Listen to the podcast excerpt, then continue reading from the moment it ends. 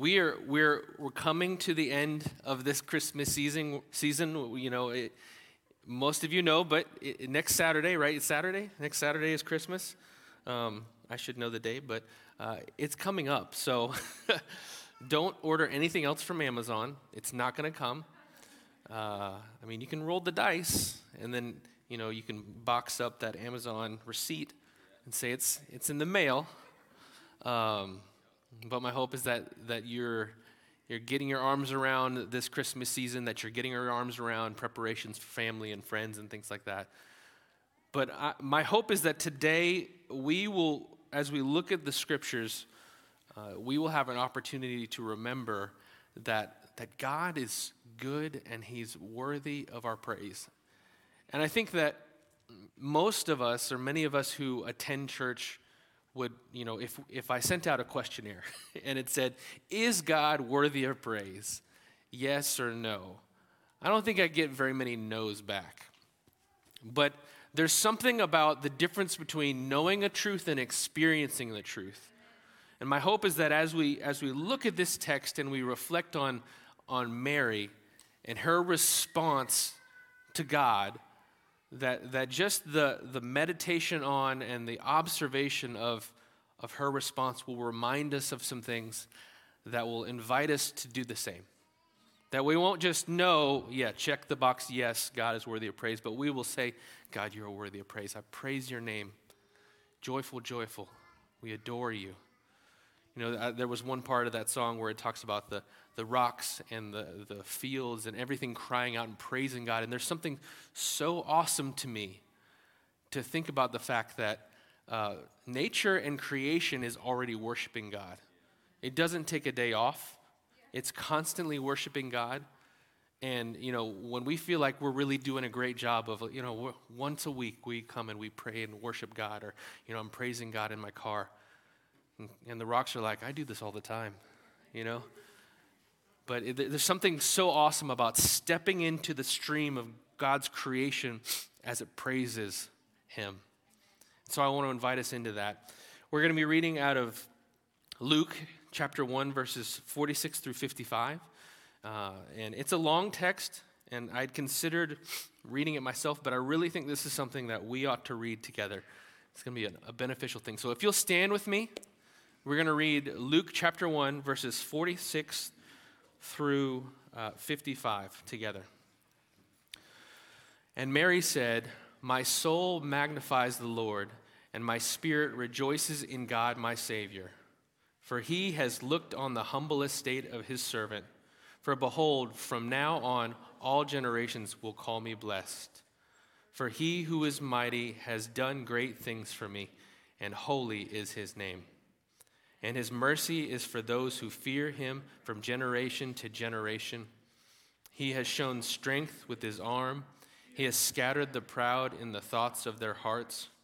He has brought down the mighty from their thrones and exalted those of humble estate.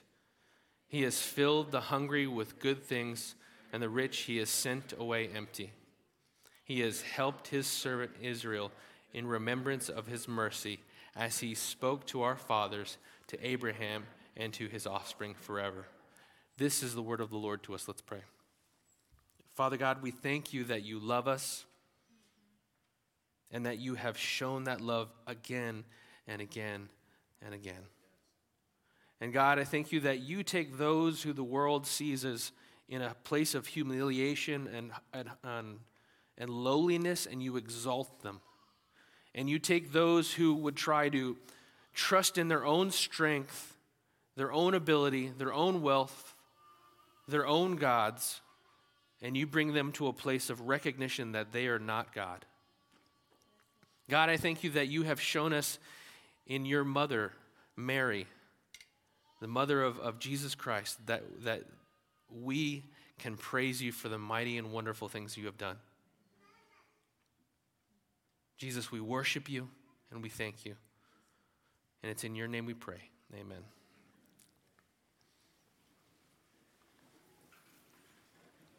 I recognize that God is Mary is not the mother of God the Father. I'm just going to throw that out there for anyone who's keeping track.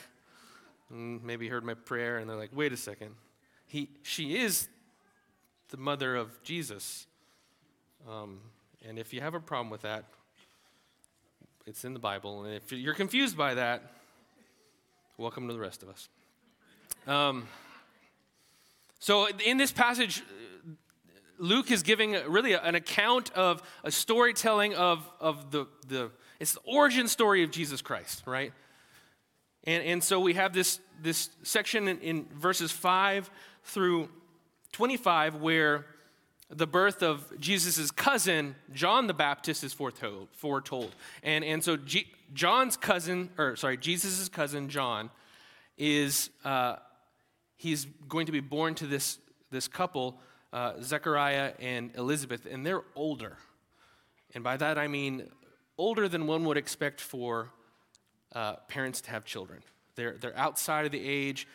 They've aged out. They've moved on. But God wants to show something about his power and his strength and his ability. And so he comes to Zechariah, who had been praying and asking for a child. And through the angel Gabriel, he says, you are going to have a child. Now, Zechariah doesn't really respond well. He'd been praying and asking God, and God effectively says yes. And then he says, how am I going to know? And so God, through Gabriel, says, well, you're going to be quiet now. And he's struck mute until John is born because of his unbelief. Then in verses 26 through 45, we see that the birth of Jesus is foretold.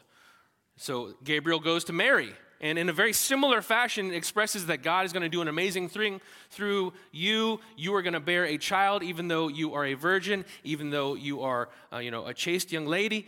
And she's like, well, I've been to high school. How is that going to work? And so he explains, well, God is going to do this. It's going to be a miracle. And so unlike Zechariah, she asks how, but she's talking more mechanics than anything. And she says, ultimately, you know what? That's fine. In verse 38, she says, behold, I am the servant of the Lord. Let it be to me according to your word. And the angel departed her. So this young lady responds with a great deal of faith. And so Mary goes and visits her cousin Elizabeth, and they spend some time together. And as Mary comes and interacts with or comes face to face with Elizabeth, who is now pregnant, the baby jumps in her womb, and she's filled with the Holy Spirit. And it says this, when Elizabeth heard the greeting of Mary, the baby leapt in her womb, and Elizabeth was filled with the Holy Spirit, and she exclaimed with a loud cry, blessed are you among women, and blessed is the fruit of your womb. And why is this granted to me, that the mother of my Lord should come to me? For behold, when the sound of your greeting came to my ears, the baby in my womb leapt for joy. She understood because of the leap of the baby that there was something special about Mary. And she goes on and says, and blessed is she who believed that there would be a fulfillment of what was spoken to her from the Lord, which is both, blessed is God, but also a little bit of shade on her husband, Zechariah, who did not. Just saying, if you go back and you look at what Gabriel says to Zechariah, he basically says, you didn't believe what was spoken to you. And here she's saying, blessed are you, Mary, because you did believe. For those who are keeping track. Okay. So in response to that, Mary sings this song, or she says this song. We don't know exactly what it is, but it's a poetic expression, much like a psalm. And we're going to see three things, I think, that we can observe. We're going to observe the object of Mary's praise, the person that she directs her praise toward, right? The object of her praise. We're going to see the characteristics of those who praise God. She's going to talk about what someone who praises God looks like. And then finally, we're going to talk about the reasons for her praise. And ultimately, I think it's the reason for our praise this Advent season. For Mary, the coming of Jesus Christ could have been very, very traumatic. It could have been very, very painful. And in some ways, it probably still was. It could have been very, very demeaning in the society that, it's a miracle. Is that what we're calling it now? Right? And people would have treated her that way. And yet here she is, really on the precipice of of her future, and she's embracing it with a whole heart and praising God. And family, whatever the case may be about your life and your circumstance and your situation, whatever real difficulties you may be facing, whatever challenges you may be experiencing, whatever sins may need to be dealt with in your life, there's still opportunity for praise. And we're going to see that this Advent season is a moment to praise God for the great things that he has done for us. So let's look at how she describes the object of her praise in verses 46 and 47. She says this, "My soul magnifies the Lord, and my spirit rejoices in God my Savior." My soul magnifies the Lord. The pastor John Piper, I've heard him describe this idea of magnification, because if you read that and you're like, magnifies the, you mean like, you know, I did with ants when I was a kid and magnify? No, it's like a telescope, right? A telescope magnifies that which you're looking at, and it brings it into focus. It makes something that's vast and distant and gigantic something that you can actually begin to appreciate. And so in her praise, she says, I'm magnifying the Lord. I'm bringing God into focus. I'm bringing God's awesomeness, his glory, his power into my field of vision. I'm going to worship the Lord. You know, in Hebrew poetry, they had parallelism. We have meter, you know, where it's like da da da da da da da da da da, you know, A B A B or A B C C B A, and that's rhyming patterns. Some of you are like, oh, is he okay? I think he just broke. But we tend to use rhyme or rhythm in our poetry. In Hebrew poetry, a lot of what's done is parallelism. So you get this idea, and the writer will put the idea out there, and then they'll just kind of twist it for you a little bit. And so first line is they put it out there, next line they twist it. So you see kind of some different facets of what they're talking about. So listen with that in mind as you hear these two lines. My soul magnifies the Lord. My soul, subject, magnifies, verb, the Lord, object. My spirit, subject, rejoices, action, in God my Savior, object. And so when we look at that, she's trying to clarify, even in her poetry, what she's doing. My soul magnifies the Lord. Okay, Mary, how is it that you bring God into focus? How is it that you bring the Lord into focus? My spirit rejoices in God. You see, family, when we rejoice, when we praise God, we're not just doing some sort of perfunctory thing.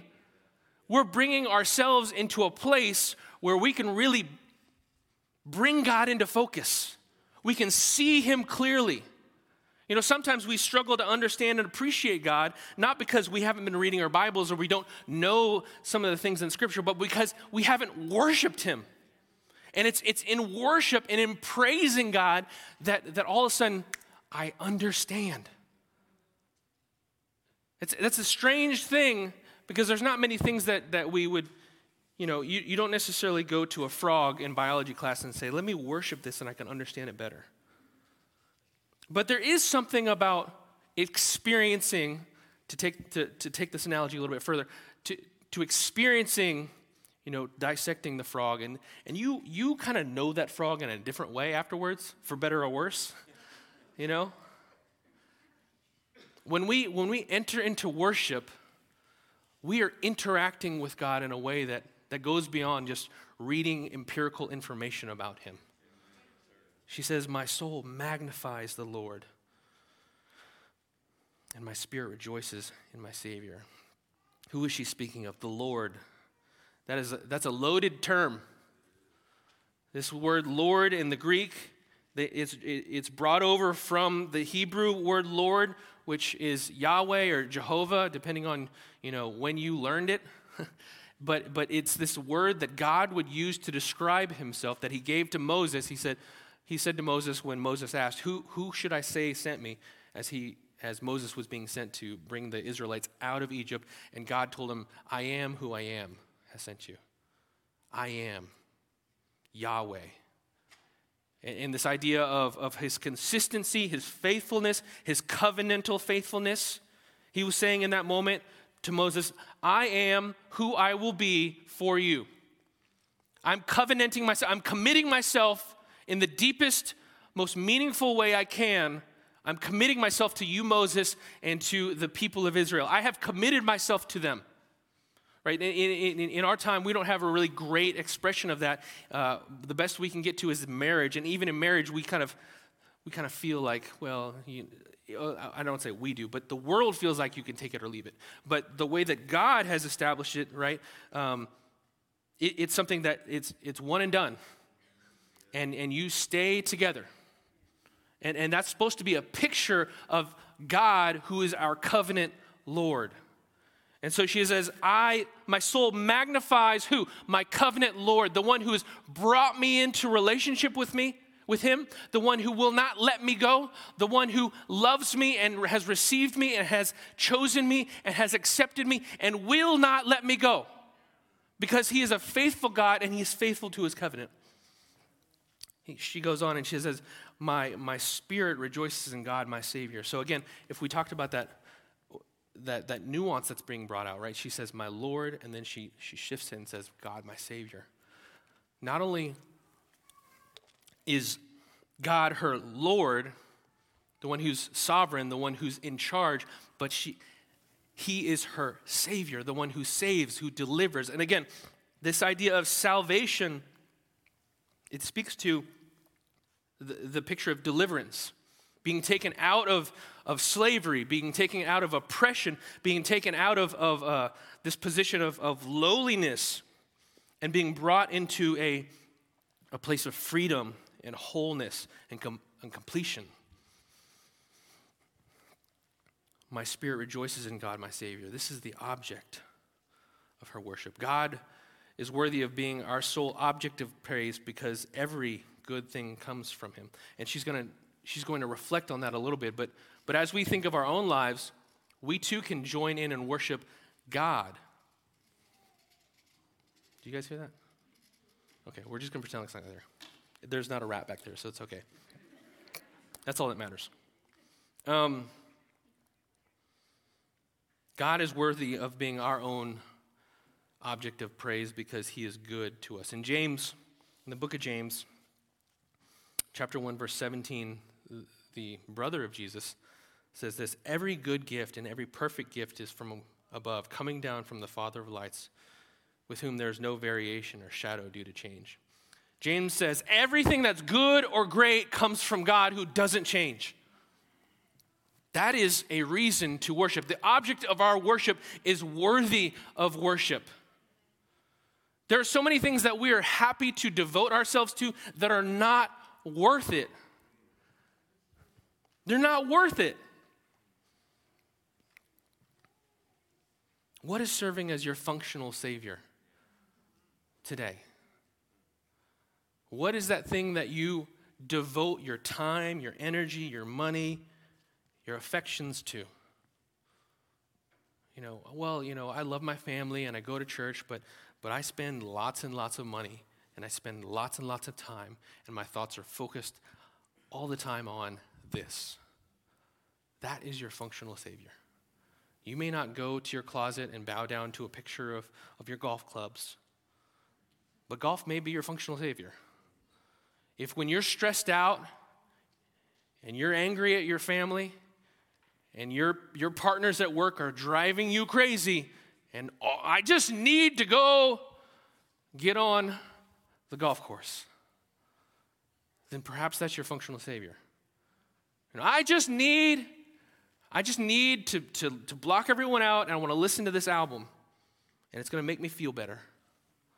I mean, maybe it's music. It's not golf for me, but there have been seasons of my life where I identified so much with the music I listened to, and I sought to drown out, not to process the things in my life, but to escape from them through music or through whatever. Is it a relationship? If I just had a boyfriend, if I just had a girlfriend, if I just had a spouse, then everything would be okay. You know, is it your job? You know, I'll get to these other things, but I'm going to make this much money. I'm going to get to this level of success, and then I will do these other things. What is your soul magnifying? What is your soul bringing into focus on a regular basis? Where does your mind drift during the day? What's your functional savior? Although Mary plays a unique role, she's going to show us that God is worthy of being not only her object of praise, but our object of praise. And she's going to show some characteristics of those who praise God that she has in common with them. That was a convoluted way of saying it. We're getting to the next point. So the characteristics of those who praise God, 4 things. They fear God. They don't think more highly of themselves than they ought to. They recognize that they have need, and they are part of God's covenant family. They fear God, they don't think more highly of themselves than they ought to, they have need, and they are part of God's covenant people. Verse 50, look with me. He says, she says, and his mercy is for those who fear him from generation to generation. Now, I've talked about this idea of fear. It is not horror movie fear. This is not kind of ooky, spooky, creepy fear. This is the kind of fear that you come in contact with when you look up at a giant tree and you your hands begin to sweat. Or you're on a ropes course and you look down and you realize that gravity is very powerful and that you should never have agreed to this team building exercise. It's driving west on 7. You know, my wife and I, our whole family, we took our kids too. We moved west, and we get to see these vistas that are awesome. And there's this one part of 7 that goes downhill. I think it's either right as you enter. Yeah, I think it's right as you enter Clark County, and it's fun and a little scary, and you're kind of just. You're riding your brake the whole time because gravity's like, I want you, come into the abyss with me. And your car's like, I don't know.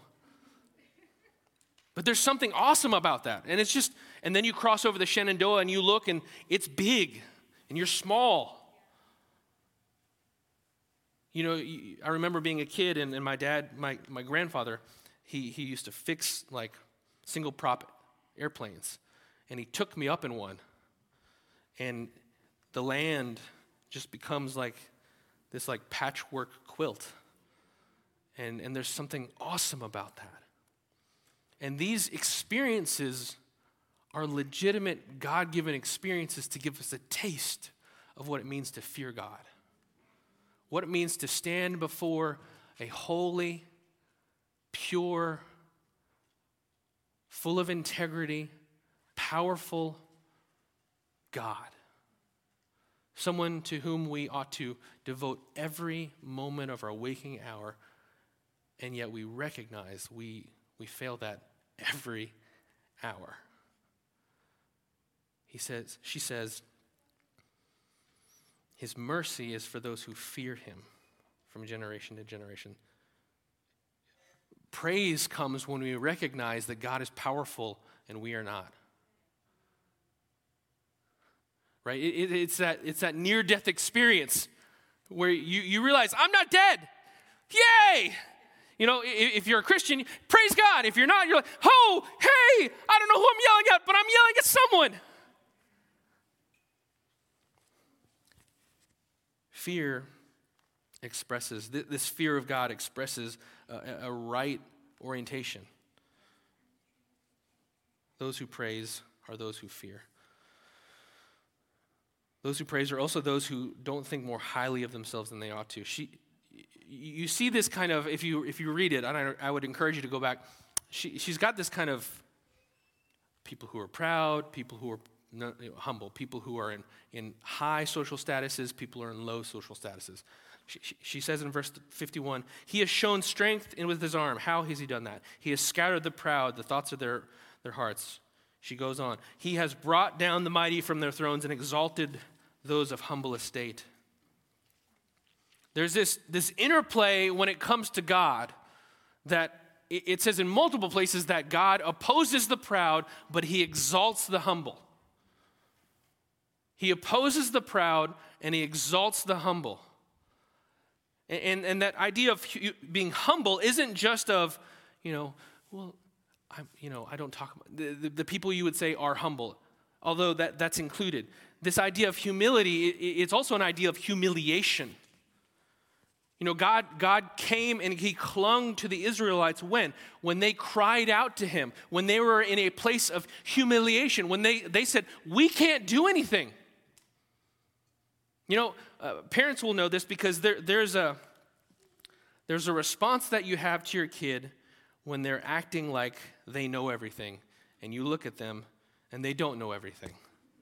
And they say something and you're like, that's no. And they're like, yeah, no, it is. I saw it. I read it. It's awesome. I'm right. And you're like, you're four. You're so wrong and you don't even know how wrong you are. I'm so much righter than you right now. Do you understand that I have like hundreds of years more right than you? And you realize you're arguing with a 4-year-old. But anyways, but there's that response. And then there's a response when they're like, Daddy. And you're like, I love you so much. Your mama. And this expression of need and a recognition that hey, you are 4. And you know that you're 4. And you know that you need help because you skinned your knee and you need a Band-Aid and, whatever else, kissed your boo-boo or magic, whatever. Not magic, but the point is, in that moment where that child recognizes who they are, there's this force that a parent has to, let me just scoop you up and help you. Now, I'm not saying that God is impatient and unkind and mean when we're proud, but he certainly doesn't want us to stay here. He opposes the proud. And the reality is we are not children. And he opposes those who stand in opposition to his leadership, his authority. God, praise comes up from those who don't think of themselves as awesome, but think of God as awesome. So she talks about those who think more highly of themselves than they ought to, or those who don't think more highly of themselves than they ought to. In 53, she says this, he has filled the hungry with good things, and the rich he has sent away empty. And again, this sounds kind of mean if you're like, what about the rich guy? But what I think she's getting at is this rich person represents someone who feels self-sufficient. He has filled the hungry with good things. Those who have need and know they have need, they're in a good position to interact with God. They're in a good position. Those who feel like they've got it all together, I don't need God. I'm good. I've got Bitcoin. I don't know. Money stuff. Those who praise God are those who have need. And then finally, those who praise God are those who are part of his covenant community. He's helped his servant Israel in remembrance of his mercy and spoken to our fathers, to Abraham, to his offspring forever. So she recognizes that God has from the beginning had a people with whom God has had a people with whom he is has a special investment. Now that is not to say that God has said, you guys are out, only these people, because we see constantly through the Old Testament and then with Paul and the Gentiles in the New Testament that God is constantly saying, come on in, there's plenty of room. But once you're in, once you're part of this covenant community, once you're part of this family, you're in. And those who are in, they know what it feels like to be part of the family, and they praise God. These are the characteristics of those who praise God. And then finally, she gives us the reasons for praise, and we can go back. We're going to go back and look at those texts again. the reasons for praising God. Now, she has a very unique reason that none of us have. She's Mother Mary, right? The mother of Jesus Christ. None of us are that. That's okay. None of us need to be that. So she says in verse 48, I praise God, basically, for he has looked on the humble estate of his servant, for behold, from now on generations will call me blessed, right? Mary, did you know? Yes, she knew. She knew. She's blessed. She knew. She hasn't even had the baby, and she's like, this is good. This is good for me. We're going to keep going. But beyond her reason, we have our reasons as well. And she broadens it. And she says, you know what, guys? We all have reason to praise. Verse 49, for he who is mighty has done great things, and holy is his name. God has done great things. God, I'm going to say it again. God has done great things. It's super easy for us to forget what? That God has done great things. And he's done great things for you. He's done great things for you. He's given us mercy. Verse 50, his mercy is for those who fear him from generation to generation. Who needs mercy? You do. I do too. We need mercy. Paul talks about it, how someone in my our church body gave me a mug that says, it's got a picture of Santa Claus, a grumpy picture of Santa Claus, and it says, you're all naughty. And then it has a reference to Romans. I've been drinking out of that mug all week. It's just funny because it's true. We need mercy. We need mercy. That would be bad news if there wasn't mercy available to us. But it's good news because God is ready for those who are saying, I need mercy, to what? Pour out mercy. God has mercy for you. His mercy is for those who fear him from generation to generation. Not even just like one generation, but God is ready. And he's like, okay, guys, have some babies because I'm ready for mercy for them. Trust me, they're going to need mercy. I've seen you. Whatever you produce is going to need mercy. And he's ready to give out mercy generation to generation. Right? You've got a 1-year plan, a 5-year plan, a 10-year plan. God's got a 100-year plan, 200-year plan of mercy. Mercy for your life. Did you blow it? Did you mess up? Did you disobey? Did you sin? God has mercy if you will come to him. Mercy. He has shown strength with his arm. He has scattered the proud in the thoughts of their heart. I think it's really funny that in the Bible, God shows mercy through showing his guns. And if you're on, I don't know, it's a podcast. If there was a podcast, I'm not talking about guns, but I'm talking about muscles. But that's the metaphor that's used, right? He's like, come to the gun show. He has shown strength with his arm. Hey, yeah, it's biblical apparently. He's scattered the proud in the thoughts of their hearts. He's brought down the mighty from their thrones and exalted those of humble estate. God is strong, but he's not just strong, he's strong on your behalf. Right? It would be a scary thing if God was just strong and you didn't know where he stood as it related to you. Right? That's a dangerous place to be. That's why it's so important to run to Jesus. The way, the truth, and the life through which we come to know God, because there's no other way. And every other way that we try to go, apart from Jesus Christ, God is strong, but he is not for us. God is strong, but he is our judge. But here we see that God is strong, and he is for us. It's a reason to praise. He goes on and he says, in verse 53, he has filled the hungry with good things. Do you have need? Do you have need? God is ready to fill your needs. Now, if your list of needs involves a Ferrari or like an iPhone 13, I don't think that's on the list. It's a nice want. I'm not saying God won't give it to you, but he's not obligated to do that. But he's faithful and he has obligated himself to meet those needs that he deems that we actually need. If you come to a place and you say, God, I need this, and he says no, the answer is you didn't need that. right? There were Christian martyrs who died burning at the stake, whom God met their needs. So if you have need, come to God and let him inform your need. He is faithful to provide. Finally, it says that he has helped his servant Israel. Do you need help? You know, sometimes you get to a place in your life and you're like, I don't even know what to pray. Just God, please help. Please help. I have prayed that prayer a lot. Please just help, you know. Parents, you've prayed that prayer.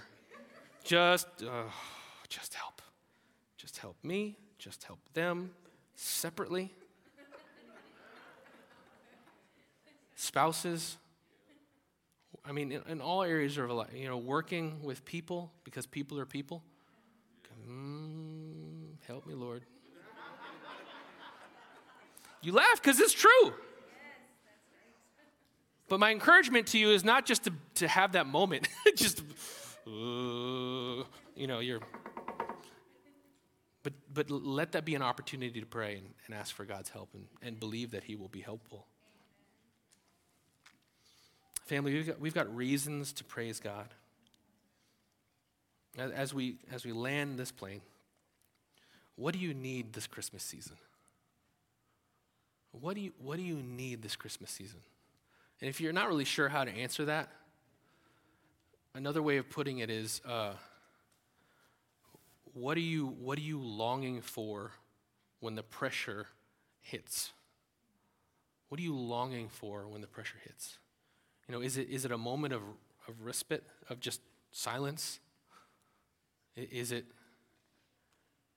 a reconciliation in a relationship?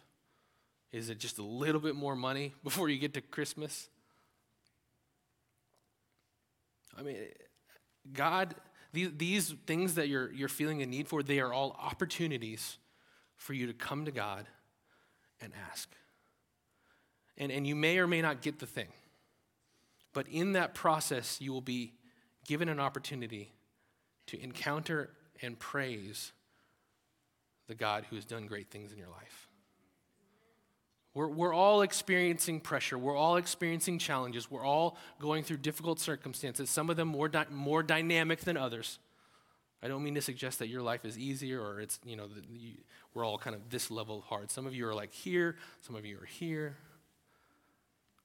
But all of these things, wherever they hit, are opportunities intended by God to bring you to a place of being humble, of recognizing who you are before God, of positioning you to stand before God whom you can fear, of recognizing that you have need, and if you trust in Jesus Christ as your Lord and Savior, of recognizing that you are a part of his covenant community, and it's a place where you can come to him and you can ask for help, and then you can praise him because he is a good God, and he has done great things. Family, God has done great things, the grace of which is the celebration of Advent, sending his own son to really fix it all, to live a perfect life of righteousness that you and I, we should have lived, we were called to live, we failed to live. But not only that, Jesus dying on the cross, a horrific, painful death, the most painful death one could ever experience, not just because it's a crucifixion, but because the wrath of God, God's perfect punishment over sin was poured out on Jesus Christ. None of us has experienced that. And he dies, he's buried, and he rises again on the third day, defeating Satan, sin, and death, and vindicating the fact that he is the Son of God and he has authority to forgive sins. That is a great gift. Wherever you are, whatever your circumstance, whatever your situation, that is a gift that God offers to you. If that's you, if you've never trusted in Jesus Christ as your Lord and Savior, the Bible says that if we will trust him, not our own ability to get to God, not to say, God, if I will do these good things, then I will get good things. No, but to say, God, there's no amount of doing good that's going to get me into a place where I can be right, that I can be whole before you. But Jesus, I trust in you. If you will trust in Jesus as your Lord and Savior, God is faithful and just to forgive. As Reggie comes up, we're going to pray. And while all eyes are closed and heads are bowed, I want to give you an opportunity to respond. If you're in this room and you need to trust in Jesus, the greatest gift. If you need to stop trusting in these functional saviors, running to things to kind of be a stopgap for your pain, and you need to trust in Jesus to take away your sin, take away the consequence of your sin, the punishment, the righteous judgment that's due because of your sin, and you want to live a life that's committed to God and his ways and purposes, would you raise your hand? There's nothing magical in the raising of the hand. It's just a way of responding. If you're online, you can let one of our hosts know. And if that's you, just pray this: God, I turn away from everything I know to be sin, and I turn to you, Jesus Christ. I trust in you, and I ask that you would help me to live a life that's worthy of the salvation that you have won for me. In Jesus' name I pray. Amen. Family, I love you. Merry Christmas. It's going to happen.